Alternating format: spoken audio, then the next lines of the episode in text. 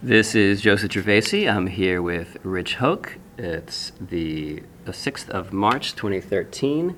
Uh, we are recording in the South America room here of the International House in West Philadelphia, and this is part of the Loud Fast Philly series. Hello, Rich. Hello, Joe. Hi. Uh, so I guess uh, to begin, if you could kind of tell me where, where did you grow up and, and what year were you born? Uh, I was born in 1965. I grew up in the middle of Pennsylvania on a farm uh, near Harrisburg, near Gettysburg. And what were your interests, uh, you know, as a young person, uh, music-wise or otherwise? Music wise, I started playing saxophone in about fifth grade. So that was the Get Chicks. Uh, yeah, mostly. Um, uh, I went to Catholic school for 12 years, so since the Catholic school didn't, the high, Catholic high school didn't have enough members to field a full-on marching band, they would uh, go to the grade schools starting at about grade five or six and bring those kids up uh, into marching band. So since I started that, I was able to go to the high school uh, from grade school sometimes, and uh, I started out in marching band two years before I actually went to high school. Yeah, nice. And at the same thing with that, you know, I was able to, you know, in sixth grade or whatever, I was able to get on the bus with high school kids and, uh, you know, drive around to state competitions and, and things like that. You know, uh, Trinity High School was like a, uh, in our class, which was like for a very small school, uh, we competed in marching band competitions. So, in addition to the football games, we would do, I don't know, 10 or 12 or 15 competitions. You know, we do a marching band, we do a football game one day and then a competition the next day. And uh, that's where I first started really partying and playing music uh, on the back of the band bus with the Yakubowski sisters and like uh, the older, the other older people from uh, from the marching band. You know. They're pretty welcoming to you, you know, even though you were a younger person. Well, you had to you had to sort of earn it. Even at that time, though, we were playing pretty square music in, in the marching band and, and concert band as well. Once I once I finally got there, got to ninth grade. Um, at that time, I was also into things like uh, Kiss and Cheap Trick, I guess, and uh, Queen. I got uh, I got all those records at Kmart. I used to buy record albums at Kmart and at Kresge's.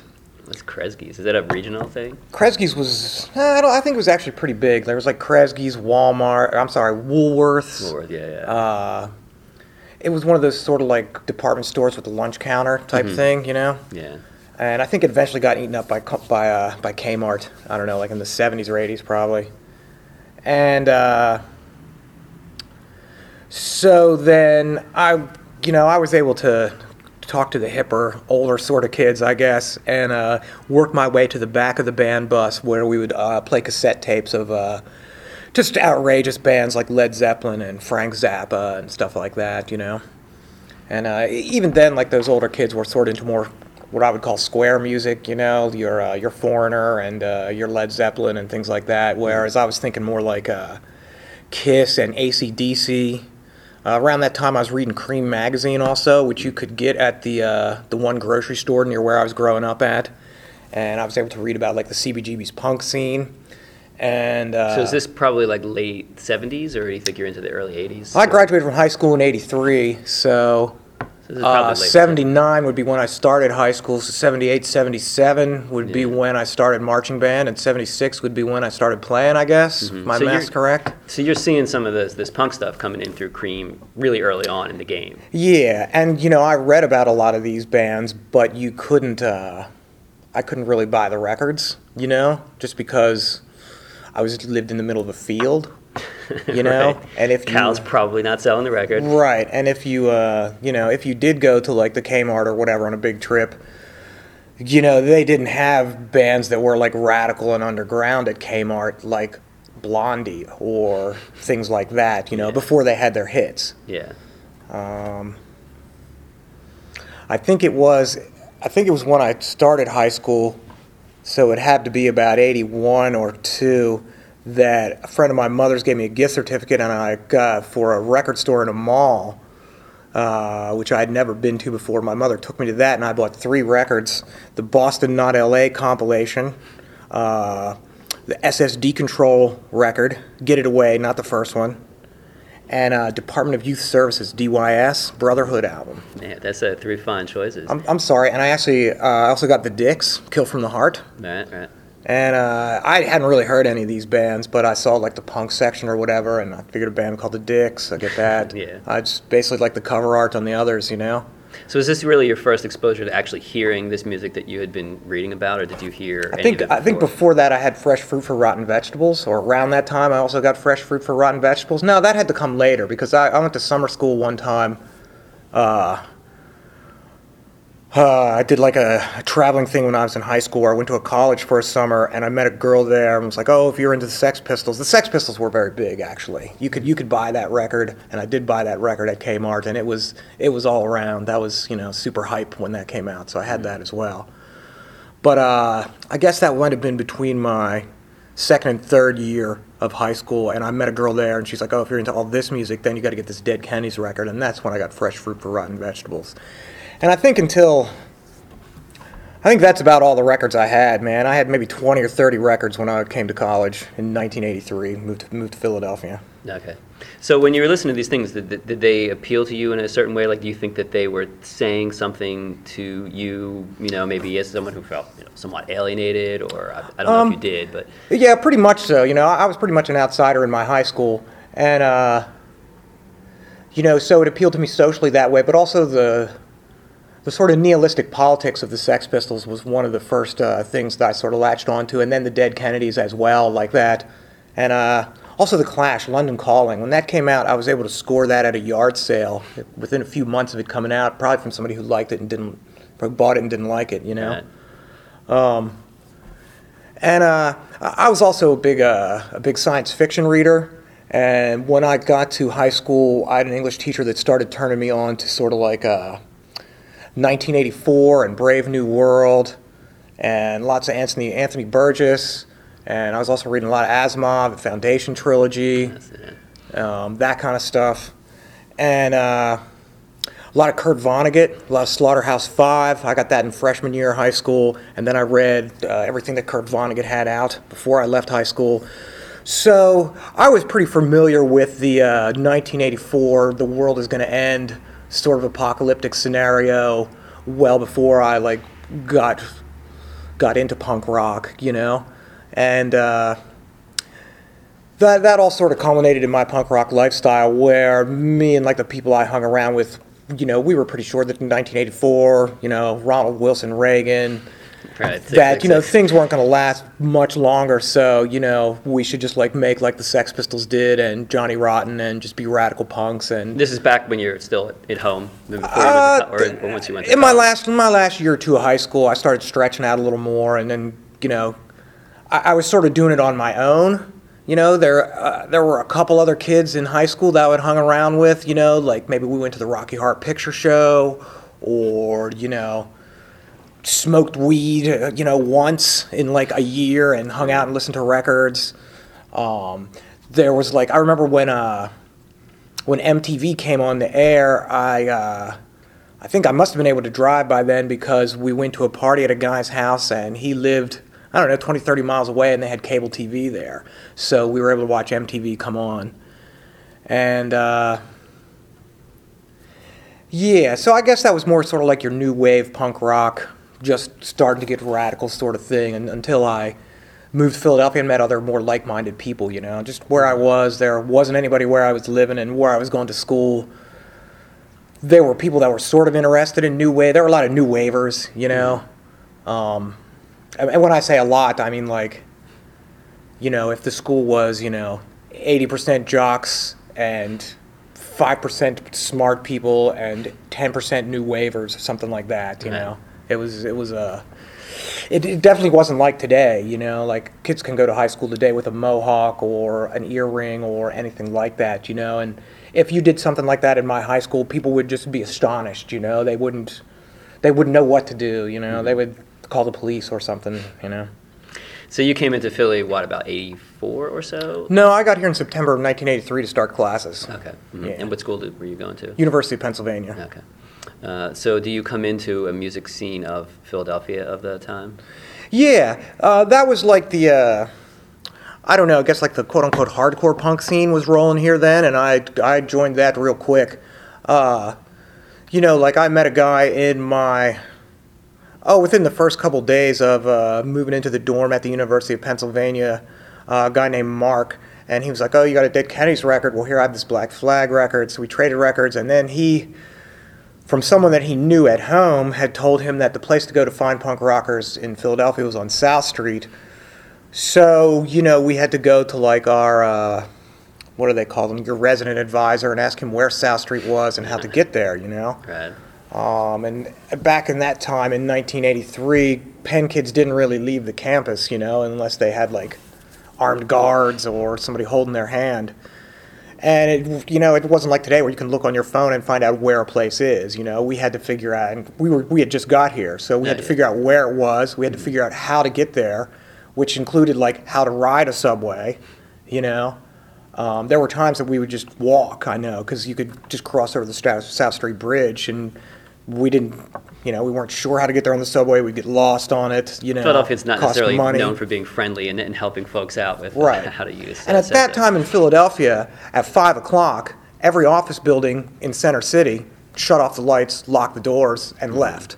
If you were, if it was six thirty on a Wednesday afternoon in Center City and you wanted to run through the streets naked, nobody was going to see you doing that except for like a couple people living on the street or.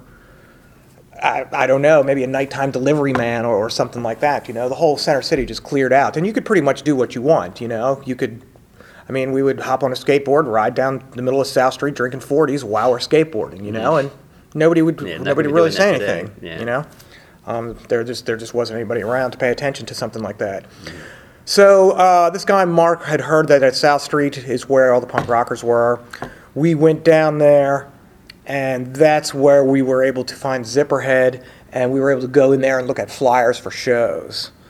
And that's the only way we knew that there were shows around. We'd have to look at that flyer, take one if they had extras, and then we would go to the show. And at the show, you would get a flyer for next week's show. So where where were you going to for shows then? Do you remember Uh, the first show I went to was at the Long March. where was that? The Long March is at is the southeast corner of Broad and South, and it uh, it was on the second floor. I think there's like a dance studio or rock school or something in there now. I think there's like a I, I don't know I don't know what's in there and some condos next to it as well. Um, but that would have been sometime in later December, early October, and that would have been the Philadelphia Hardcore Compilation Release Party Okay, so this is across from uh, Love Hall, right? across South Street from Love Hall. Yeah, right. Love, Love, Love was on uh, the northeast corner, Okay. and this was a much bigger place. Um, it was like probably the size of this room, I would think. You know. Uh, note to the listener: this is a really big room. Yeah, I mean, if it was full to capacity, you could have fit three or four or five hundred people in it. From my my recollect, my vague recollection of that gig is, you know, my my crowd estimating skills were very limited at that time. I got to think there might have been hundred people there, mm-hmm. you know, something like that. That was the first time I saw a circle pit, and as I recall, it wasn't like a crowded circle pit. It was more of like. 20 or 30 people doing the circle pit, and then maybe 20 or 30 people in a circle outside that, you Right. know? Now, when you come in here, you know you're a young person. You've not experienced anything like this before. Is it? Are you really kind of taken aback by actually seeing all this? No, I was totally psyched because you know I had seen pictures of people like wearing overcoats and combat boots and like you know uh, slam dancing. Yes. You know, and, and I knew about slam dancing. I wasn't necessarily. Uh, I mean, I was a little afraid to actually jump in and start slam dancing. That took me a while to warm up to. You know. Um, but no, I was like, oh, here it is. You know, this is these, these are the things I've been reading about. These people are you know playing bands. You know, this is this is it. I'm I'm, I'm in a music scene now as opposed to like in a marching band or concert band or jazz band. You know, Right. with a different kind of music scene. And I think uh, I think YDI. I saw. I know I saw YDI that night. Uh, I'm not sure who else played. I met a lot of people that night. I met the Dead Milkmen. I met Larnell Price. I met Patrick Prawl that night. Uh, I was hanging out with Terry and Steve from the Butcher Brothers. I think. I think Terry and Steve and Marty from the Butcher Brothers and Jose from the Butcher Brothers all lived in a house on 48th Street, which was like, I mean, living in a house on 48th Street now is like or living at a house on 48th Street then is like living on a house at 62nd Street now. Yeah, You know, if you're like Yeah. a white punk or whatever. Back in those days, you know, 40th Street was like the where any Penn kid stopped. You know, and I, I remember hearing of people that lived in apartments at like 42nd and 43rd Street, and that was just unimaginably far away from campus. You know, Mm-hmm. Whereas today that that's a whole different thing. You know. Yeah, university seems to have bought up a lot of that property and kind of changed it pretty dramatically. Universities bought it up and moved it out, you know. And also the punk scene kind of came into that area and I think kind of gentrified it in some way with kind of artsier people. Oh, it's incredibly that. trendy to live in West Philly now. It's like a, you know, it's like a little Portland or or whatever, you know. There were a lot of punks living in West Philly back then, but that was more of your sort of like squatter punks, you know, and I, back then it was actually kids that were like they were punk rockers. Um, unlike me, where I had like a sort of stable home situation, quote unquote, if you consider that I was living at a dorm and had a place to live, you know, I met a lot of kids that like, you know, their parents put them out for the weekend or they went out for the weekend, you know, and if it was raining and you couldn't, you know, if it was raining, you had nowhere to go. You would start walking west and find an abandoned house and kick in the door, you know, and stay there for the weekend and party there for the weekend, you know. Right. Um, and there were there were there were people who tried to move into vacant houses and sort of take them over. I, maybe that was a couple years later, but uh, mostly that kind of stuff really didn't work back then because if you were like squatting in a house, then somebody would come and kick in the door and rob you, you know, and people were always getting robbed and things were always getting broken into, cars were always getting broken into. Um, and there weren't really any police around. There were punks that were like burned out of their squats, you know, just from like the neighbors that didn't like them or things like that as well, you know. Yeah, yeah. So what were the bands that, that were on the scene at the time that you particularly liked? Um, I thought Iron Cross was a Philadelphia band because they played like the first five or six shows that I went to for whatever reason or played here every month. But uh, it was mostly bands that my friends were in, people that I knew. And that's something that's always remained constant for me, you know. Um, but uh, Flag of Democracy, YDI, Ruin, uh, The Informed Sources, The Stickmen. I saw them early on, even though they weren't considered punk. Um, Initial Attack played a lot of those gigs.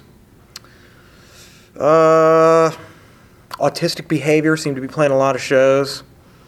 Uh, the Butcher Brothers played a lot. I saw a lot of their shows. The Dead Milkmen were playing a lot of shows. Uh, I still have my cassette copy of the Death Rides of Pale Cow demo, which I, I think was their was their very first release. Um, being in uh, being in Homo Picnic and Kremlin Core, I went to a lot of those shows. Um, I saw the Morphines play a bunch. Um, most of the shows I went to started out at Love Hall or Love Club. There were a couple at Long March. I think they only used the Long March for like bigger shows, like Black Flag on the My War tour was at Long March. I we would go to Love Hall every weekend, pretty much for at least a you know Fat Howard would show throw about a show every week or 2 so we'd always go there. Um, I wasn't I wasn't 21, so I wasn't old enough to get in places like the East Side Club or the Kennel Club. Although occasionally I was able to uh, scam in with a fake ID or just by pushing our way in. Sometimes we would go in a gang, quote unquote, and you know run, rush the door and run in. Right. Um, yeah, I guess all, all the stuff early on was, was downtown. Uh, Chuck Meehan was the first guy to bring it to West Philly, I think, with Abe's Steakhouse. Um, What did you think of Abe's as a venue? I thought Abe's was a great venue. We would buy 40s at Johnny Troy's. He sold, uh, he sold underage beer, as much as you wanted, as much as you could carry. Um, it was very conveniently located to where I lived in West Philly, you know. Um, once again, you know, I can't recall a cop ever coming to Abe's Steakhouse, you know, and this is on 40th Street between Walnut and Market, or Chestnut and Market, you know, and it's it was the kind of thing where you know that room probably held 100 people. If there were 100 people inside, the band would finish playing. 100 people would go out and stand on the sidewalk and smoke pot and drink 40s, you know, and nobody, you know, nobody'd say a word. Nobody, nobody care. No cops drove by. I don't know why, you know. Um, but yeah, I thought Abe's was a great venue. I must have seen 100 shows there probably. Nice. Did you see uh, a fair bit of violence within the scene, or, or was it uh, was Not- not very much of it? Not really. Um, within the scene, the only violence I think that Philadelphia had would, you know, as if there was a personal confrontation, you know, like guy, two guys fighting over a girl or something like that. And even that was pretty rare. Um, all the pits, all the circle pits, all the slam dancing was totally friendly. There was people got you know kicked in the face and punched and hurt and things like that, but there was absolutely never you know like the sort of modern sort of mosh slam dancing where people were really trying to fuck other people up. You know, uh, people were always helping out. People were always picking other people up. Uh, there was lots of stage dives. There were lots of pile-ons, you know, where there would be 20, 30 kids just jumping on a pile on another. Nobody would ever get hurt, you know. Right. Um, uh, occasional violence would happen when uh, when bands or gangs from other places would come here when their bands were playing here, and then we would uh, we would have to fight with them. There was like Lefty and her skinhead crew. Lefty was a female black skinhead that used to come up to Philadelphia a lot, and From where? Uh, D.C., Baltimore, whatever that sort of scene was. So came up with skinheads. Yeah, came up with skinheads. I don't know if she hung around with Iron Cross or or what, you know, but uh, we did we did fight her gang a couple times, two or three different times. Uh, my weapon of choice was a pool pool ball and a sock. Did you carry this around with you often? No, only when we knew we were gonna have fights. Okay. No, only only when we knew that like uh, that crew was coming or if something else was going down. Um, Whatever happened and- to her? Do you know? By the way. I think she became a state trooper, of Maryland state trooper. I just saw that on the internet, you know, on the on the Facebook. Everybody talks about what used to go back, but no, I, I, I that that sort of gang or scene they they faded away. That was only a couple times that they came around and they got they got chased away. There was the fight that I've always heard of, and even back then people talked about it a lot, where uh, the skinheads got chased away from the gig over in uh, Camden, Oh, Buff Hall. Buff Hall. Yeah, yeah, the minor threat FOD. Yeah, show, where there there were some fights like that. Yeah, skinheads in uh, in Camden, or actually anybody in Camden is a really bad idea, but skinheads especially seems Yeah. pretty stupid. So, uh, e- even that was rare, but there was a, there was, it was a pretty ins, ins, uh, I don't know if insular is the right word, and not insulated, but it was pretty like, when, when Love Hall was going down, and they would have shows every week or every other week, I got to think the biggest shows had 200 people at them or whatever, you mm-hmm. know? And of those 200 people, I would say 150 of those people went every week. Right, And so they all know each other. Everybody, They know you how it works. Right. Right. So if you know, if me and Lornell and Patrick and half a dozen other people were standing there drinking 40s, and we see this guy who comes around and we don't really know him or whatever, but we know who he is and that he's come to shows, and somebody's bothering this guy, be it like a skinhead or I don't know, like somebody else that's not a punk rocker walking by or whatever, you know, then we would be like, hey, we've seen that guy shows before, you know, and we would go, we would go help that person out, you know, and mm-hmm. like nobody, nobody would really, we wouldn't allow people to fuck with our own, I guess. That's that sort of thing, and that, that, that period of Philadelphia punk rock or whatever, there was a definite and specific scene in that it was a scene of like a couple of hundred people that knew each other and saw each other and you know worked and partied and played music together with each other regularly over the course of a couple years uh, mostly based i think around like the love hall love club long march sort of thing um, i guess a lot of gigs happened then in jeff jenkins basement as well uh, yeah, I've heard people mention that. Yeah. Jeff was a DJ from WKDU, and I think that was still pretty early on because Fat Howard was throwing those shows there. But that's uh, like I saw Die Kreuzen in that basement. Husker Du I saw in a basement. You know, That's that was a pretty good show. Uh, Husker Du I saw at Love Love Hall a couple times. That they were a killer. Husker Du and the Minutemen I saw that that tour. yeah. I saw the Minutemen. They were one of my favorite bands, so I saw them five or six times I think. So aside from the more innocuous drugs like pot or whatever, did you see any serious hard drugs moving through the punk scene at the time? Rarely. Um, no, I don't, I don't want to say rarely. It wasn't. Uh, it wasn't. Uh, it wasn't super common. Um, everybody smoked brown weed from New Jersey or whatever. Everybody drank forties. Um, I don't think I saw anybody do like saw anybody do like blow or meth until years later when GBH played at the community education center and I saw them cutting out lines upstairs. And I, I that must have been 85 or 6 or something like that. That was the first time I saw anything like that. And I, I guess there were some people that started that were into like heavier drugs or whatever. But they didn't really hang out with the people that I was with that much. We knew who those people were, I guess, you know, and there weren't really that very many of them. So, yeah, I would say most people just got fucked up on beer, Yeah. malt liquor. Mm-hmm. Okay. So when did you start moving through bands yourself? You know, start entering into bands. Um, Well, there was a talent show sometime in our dorm within the first couple months of moving in there, and me and uh, that guy Mark started a punk rock band for the talent show. Uh, we won a pizza party for our suite of dorm rooms. Very nice. What was your band called? Um, I don't think it had a name at that time, but that was uh, the nucleus of Kremlin Core, which uh, Were you playing drums with it? this no band, Kremlin Core. I played bass guitar. Okay. Uh, just because I had I'd played a bunch of different instruments in high school bands, and uh, it was only my junior and senior year in high school that I started playing other things than brass and woodwind. So I was playing a little bit of drums, and I was also playing. I learned how to play bass guitar for the jazz band. So I uh, I knew a little bit about playing guitar more than drums. So I figured I'd play bass guitar, and we had one. You know that that was a thing as well. Uh, so I played bass guitar in Kremlin Core, and then I was a vocalist in Homo Picnic, and then I played bass guitar in Morphines and Einstein's Leisure Time. And then I was a drummer in the Trained Attack Dogs and Morphines. And then I think that's about it for Philadelphia bands. Okay. I remember a girl in my high school had a sticker for the trained attack dogs, and I adored her. Uh, so I remember always seeing the sticker on her. Who was that? I think her name was Debbie. I don't know Uh, she was a little older than me. This was in New Jersey. Uh, Right. But it's, as a young person, seeing the sticker was like, oh, this band must be amazing. Look at this sticker. It's like fluorescent orange, and there's a dog on it. it's got to be good. Um, so you said that's the end of bands for Philadelphia. Did you wind up going off to? Uh, well, I guess that takes us the whole way through to like, you know, after 1990. I was running Rave Records, and I started a band with Mike Dean from Corrosion of Conformity called Nine Finger, and that band toured for a little bit, and then in '93 I joined Brutal Truth. Okay.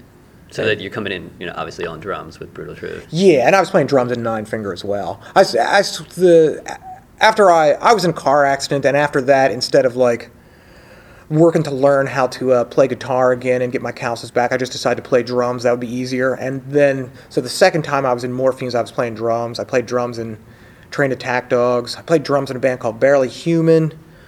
Played drums in Serial Killers for a couple rehearsals. Um,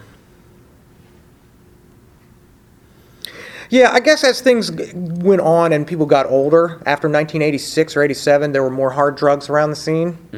But even then, it wasn't like an overpowering thing where it was cool to do hard drugs. It was ultra cool to do hard drugs. So the people that were doing hard drugs would just go do them by themselves, pretty much. Right. So this And- was never your No, scene? and the younger people like me would just be like, "Oh, I want to do hard drugs with those guys. Where did they go?" You know, and could never find them. We were just kids or whatever. You know. Right.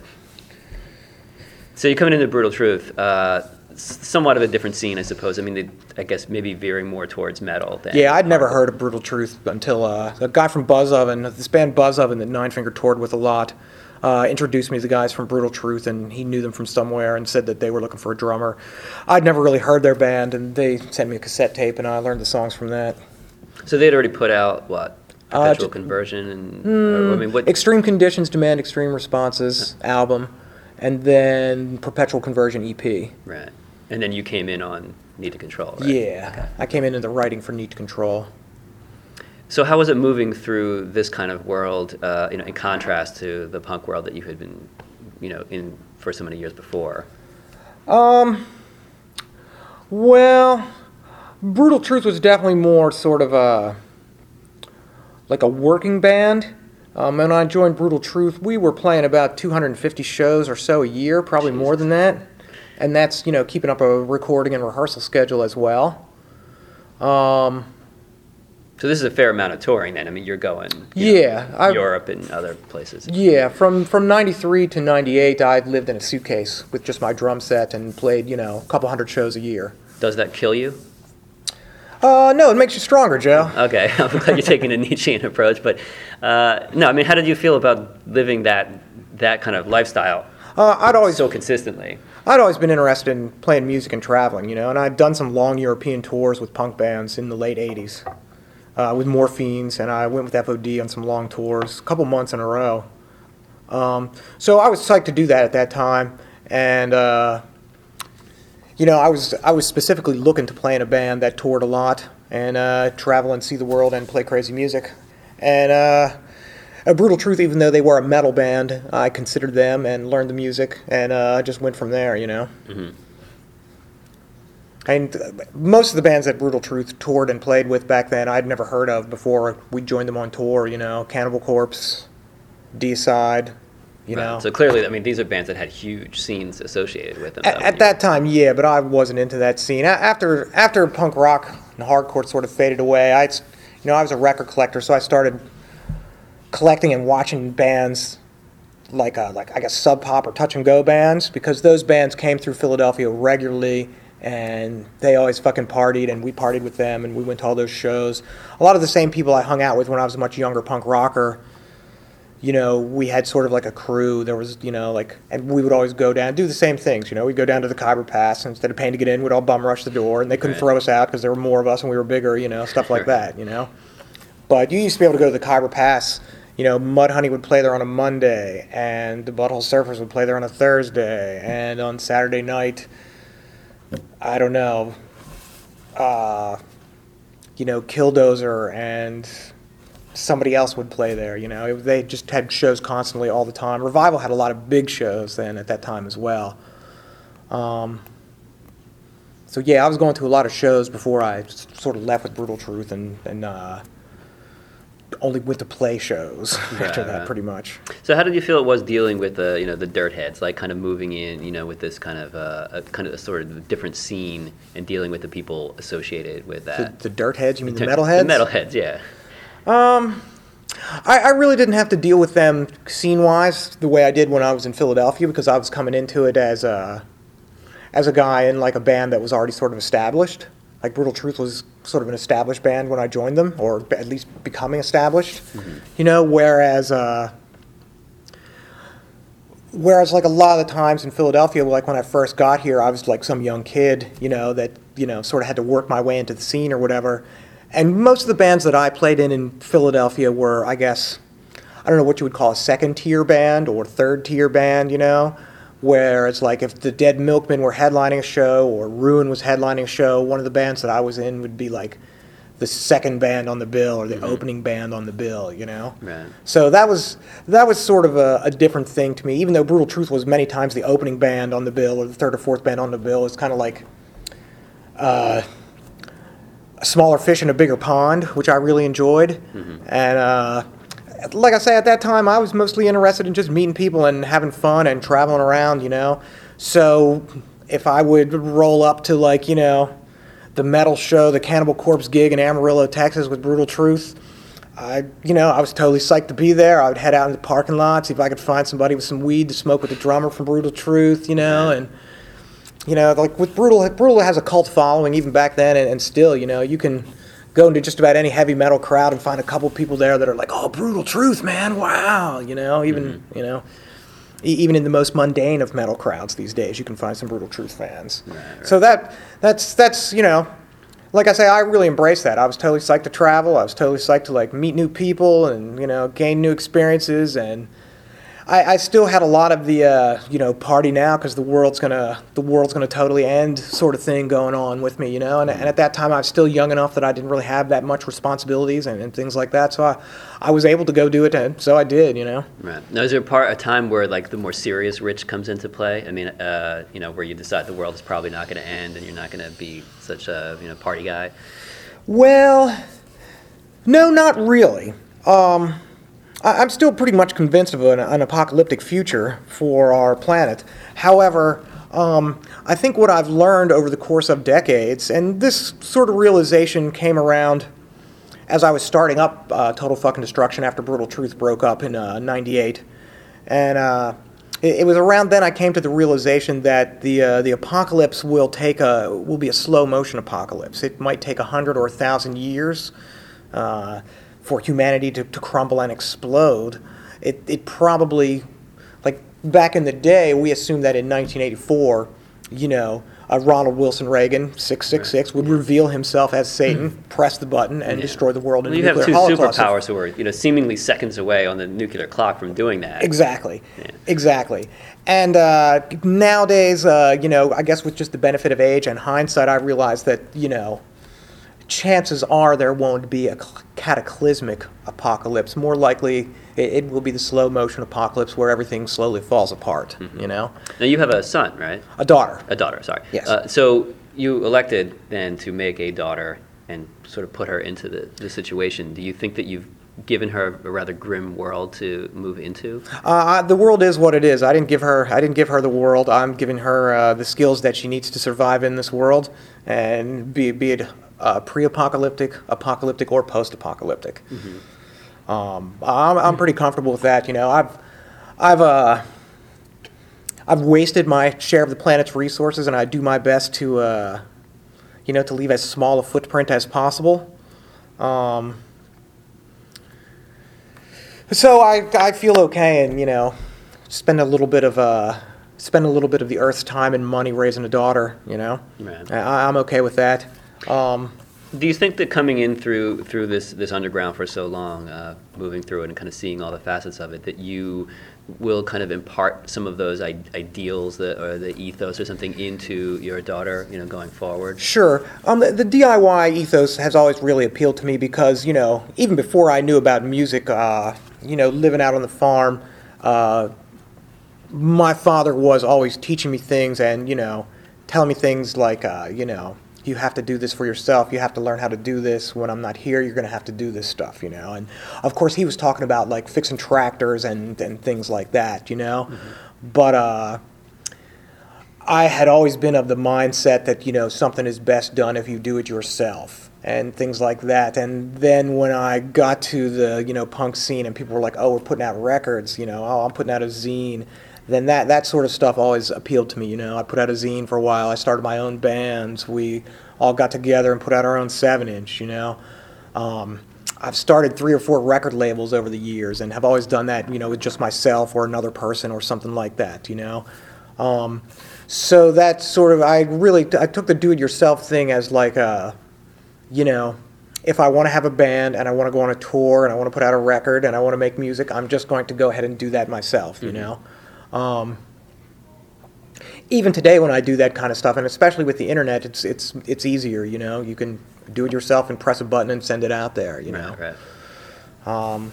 So that's that's that's sort of permeated not just my musical life, but also you know, like the life I live with with my daughter and family, and um, and just my general mindset, you know. so I guess to, to finish up, something that I've asked people who are, say, the older people that I've talked to, like you, who have kind of seen this thing being born and, and through it over the course of the years. That is, you know, punk and its various permutations, hardcore, grindcore, whatever. And then I've also asked really young people that I've talked to who have come into this thing in the last so many years, where it was already, you know, 20, 25, 30 years old, uh, practically by the time they came into it. Was do you think, or did you think, coming in and coming through this thing, that this would be something that would last? And can you kind of see why it retains an appeal, even this many years on, to younger folks coming into it? Well, when I was coming into it, I really didn't think it would last. Like I say, it's not that I didn't think the music or the scene would last. Or the world. I just didn't think the world was going to last, you know. And I would just party and play music and watch cool bands and go to cool parties until that happened, you know. Um, as far as kids coming into the scene now and getting into it, you know, um, I, I can see the appeal. I'm a little skeptical of it, you know, because like uh, it's sort of it's sort of just sort of like a fashion For some people, for, maybe. For some, you know, but if I see a kid going down the street in a black uh, leather jacket with a mohawk, do I know that he's like a punk rocker? You know, somebody who has the same sort of values and things as me? Back in the day, I used to know that. Mm-hmm. I used to know that this guy was, you know, getting punched in the head the same way I was getting punched in the head for looking funny. Nowadays, if I see somebody dressed as a punk rocker, they might be the quarterback of the football team and a total jock dick right. same way that that person is dressed up as a punk rocker, they might decide they're into the Grateful Dead Because the Grateful Dead, Jerry Garcia's been dead for what, 20 years now? Yeah, we have punks okay. older than that. The great, the great, the Grateful Dead still tours. You know, Yeah. Phil Lesh or whatever. There are still kids these days that like get into the Grateful Dead. You know, that Mm-hmm. go around dressed like hippies. You know. So Does it seem goofy and anachronistic to you? I mean, I know what I used to see people dressed as hippies when I was younger. It's like, what? That that's you know what somebody else's, not my, but somebody else's parents did. You know. so- Yeah. I mean, there's guys I know from back in the day that wore a mohawk in, were wearing a mohawk in 1983 when I got here, and are 50 years old and wearing a mohawk and their leather jacket now. Okay, so they're punks. They've been punk. They are punk. Somebody who's got a mohawk and a leather jacket, they we don't know. They they just put that on, you know. Mm-hmm. And then the same, I guess somebody who was a hippie in the 1960s, in the 1960s, and is 60 year olds now, 60 years old now, and still wearing that long hair and hippie love beads and doing that same thing as a real hippie. Looks a you little know? goofy though. But, But if you, you know, if you go into a classroom at the right school, you can see one kid dressed as a hippie, one kid dressed as a punk rocker, maybe one kid's looking new wave, and I don't know, I guess somebody will be dressed up like a, a raver or something like that, you know? Mm-hmm. I, I think that's more of just like, I think that's just endemic to Western society of where there's like no culture now, or it's, or all, no culture is all culture. the serpent is eating its own tail. Yeah, it's, it's like it's the end of history, you know. So, like, if you want to be hip, you can dress like you're from the '50s. You know, there are guys that go out dressed like they're from the Mad Men. You know, where they wear like their their things. They're wearing a skinny tie, Yeah. and you know, or you can the- go steampunk. you know, steampunk. okay, so you know it. That that's sort of a different thing to me, you know, as opposed to like, you know, back in the day when I had like a ripped up shirt, it was because like somebody tried to beat me up and ripped my shirt up, you know. Um, and you know, when we had mohawks, we would shave them into ourselves. To if you wanted to get your ear pierced, uh, you would have to use a potato or an apple or a piece of soap, and, and you know, push your ear push your earring through. You know, um, you actually had to like sort of go and live that lifestyle. You know, whereas today you can you know order your punk outfit online and have it delivered tomorrow. You know, we had to like make stuff and find it and buy it and steal it and shit like that. You know, and I, I mean, there are bands that, that play punk music today, and there are bands that play 60s rock, and all that stuff has come around and gone around, and I don't see where. I, I guess there are certain scenes now in Philadelphia, you know, and those kids know each other the same way that we did, but. I don't know. I, I think I think things are authentic in their time. You know, I'm not interested in seeing like a, you know a Husker Du reunion or a Misfits reunion or a Black Flag reunion. You know, if I want to go see a band now, I'll go see a band that's like some crazy kids going wild. You know, as opposed to a bunch of old farts reuniting. You know, Right. Yeah. and uh, those reunion gigs are a mixture of like total geriatric people my age just being like oh man they were so great when i saw them and like young kids that are like it's a curiosity for them you know they have never seen black flag you know Yeah, I think that there are younger people who think that they missed out on something amazing, uh, and what they miss actually is what they should be doing now, which is going forward into the future. I mean, the past is certainly great. It's great to listen to some old records, but ultimately, you're living in 2013. right Get get on with it. I mean, move forward. in 1983 we didn't listen to old records we thought old music was total shit you know if somebody was listening to a black sabbath record that was music from 1972 why are you going to fucking listen to a black sabbath record you know in, in 1983 we weren't interested in listening to 60s music or 70s music or 80s music we were listen, interested in listening to punk rock you know i mean if i was if I was, you know, 17 years old again today, I don't know that I'd become a punk rocker because why do I want to listen to Black Flag, man? This music was pertinent and powerful in 1983 and 1985, but I want something that's now, you know? And that's that's what youth music, that's what youth culture and music and rock and roll has always been about, you know? Um, from like like I was a huge Bill Haley fan from when I was a, a baby onwards, you know. But uh, and if Bill Haley and the Comets come around now, I'm not going to go watch them play, you know. If I'm going to, around from the grave, though. oh, they, I think they I think they might still tour, you know. It's kind Is of he like still alive, Bill Haley? no, he's not. He played Woodstock. Oh, okay. Uh, he played Woodstock and went on. He went on for a couple years after that. But I think it was kind of thing where like the Comets, you know, Yeah, yeah. you know, it's the same way like uh, what's the guy's name? The clarinet player that died in World War II. His band's still going on. Benny Goodman, Oh. Sun Ra Orchestra. Yeah, yeah. you know, stuff like that. So, um, yeah, I'm not so interested in reunion bands or retro scenes or things like that, you know. E- even like, you know, there have been people talking about like a ruin reunion or whatever, but gee whiz, I saw some ruined gigs that really blew my mind, you know. I, I don't know if I don't know if they would like blow my mind if I went to see them these days, you know, and especially now that I'm older and have more responsibility and less time to fucking party or whatever, you know. If I'm gonna go to a show, I want it to like blow my mind and be something, you know, amazing. You've also gone to three million shows probably at this point, so I can't imagine that it has a tremendous appeal. You know, this this many I, years I on. usually, I mean, I still play a lot with Brutal and TFD, so I don't. It has to be something that's really gonna blow me away to get me to go out to a gig, you know.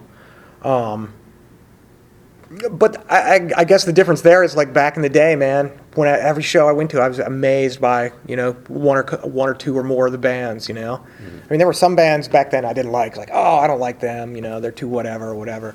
But if there were four or five or six bands playing at Love Hall, a couple of them would just totally blow me away, man. When I saw DYS uh, on New Year's Eve at Love Hall, I wet my pants when they started playing, you know? And these guys had things that we had never seen in Philadelphia. They had like Marshall stacks, like brand new amplifiers. That was that was the first time I ever saw somebody with a wireless guitar when mm-hmm. DYS played. And you know, we were kids that like in our bands, we had like, you know, shit that we had stolen or got at the pawn shop or you would borrow stuff or like we had gigs where like one guy would bring a bass guitar and three bands would use that you know mm-hmm. because although the band had knew their music and everything the bass player didn't have a guitar you know? Right. so when we saw these guys coming in with like marshall stacks and you know the guy had a flying v with and they didn't have any cables in their guitars you know? How, how their, their guitars aren't even plugged in. We didn't understand that you know? Yeah. and then they just started playing it was fucking blew you away you know? So you know, if I'm if I'm looking to if I'm looking to get out these days, I, I want to see a band like that. You know, mm-hmm. Cool. Well, thank you very much. No, uh, for cheers, to dude. me. Uh, that's the size of it, man. got it.